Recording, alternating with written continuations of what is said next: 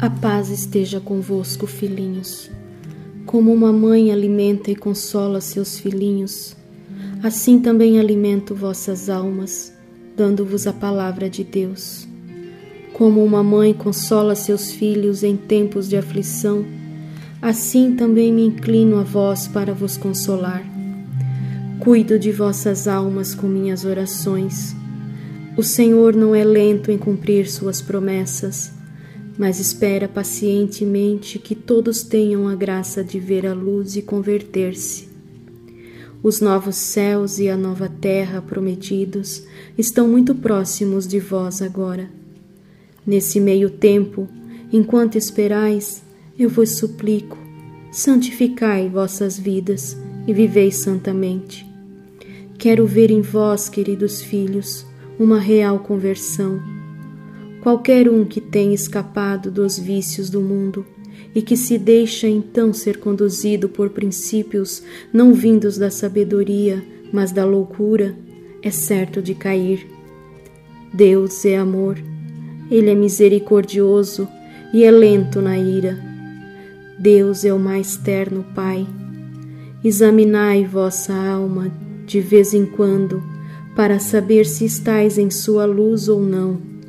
Sede um jardim para o Senhor, onde ele possa aproveitar seu repouso em vós, onde ele possa deliciar sua alma em suas encantadoras essências, e onde ele possa descansar sua cabeça em sua erva verde. Deixai-me transformar vosso coração em um lindo jardim para o Senhor a fim de que, quando o Rei dos Reis vier visitar-vos, ele não desvie seus olhos de vós, mas vos ofereça tornar uma vítima de sua alma, um cativo de seu coração. Não percais tempo, portanto, pois seus olhos vigiam cada um de vossos passos. O príncipe da paz vos exorta a rezar pela paz, e eu, a rainha da paz, suplico-vos rezar pela paz. Satanás está agora como um touro louco, e meu coração está doente com o que vejo estar para acontecer. Embora, por misericórdia, o Pai não me tenha mostrado tudo. Percorro toda a terra para procurar almas generosas, mas não encontro generosidade suficiente para oferecer a Jesus e aplacar a justiça do Pai. Tremendas reparações ainda devem ser feitas. Jesus precisa de almas generosas, dispostas a espiar pelos outros. Eis porque eu choro, meus olhos dissolvem-se em lágrimas de sangue diante de destas cenas terríveis que vejo vir. Hoje, se vos digo tudo isso, não é apenas para vos impressionar ou vos assustar mas para vos pedir que rezeis pela paz.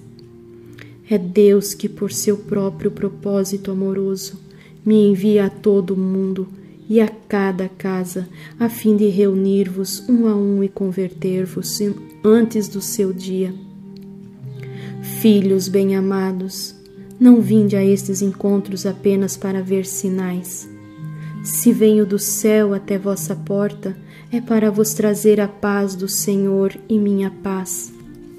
Permita-me, portanto, transformar vossos corações em um lindo jardim para o Santo dos Santos, para que ele possa encontrar nas profundezas de vossos corações um espírito de santidade, de amor, de paz, de pureza, de obediência, de humildade e de fidelidade.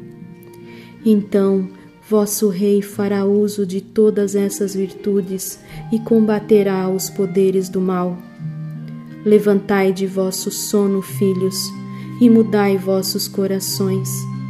Estou feliz por ver tantos de vós jejuarem a pão e água, e hoje peço a essas almas generosas para adicionarem uma coisa mais em seus dias de jejum.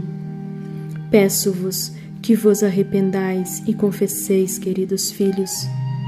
Vigiai vossos lábios para não julgardes uns aos outros.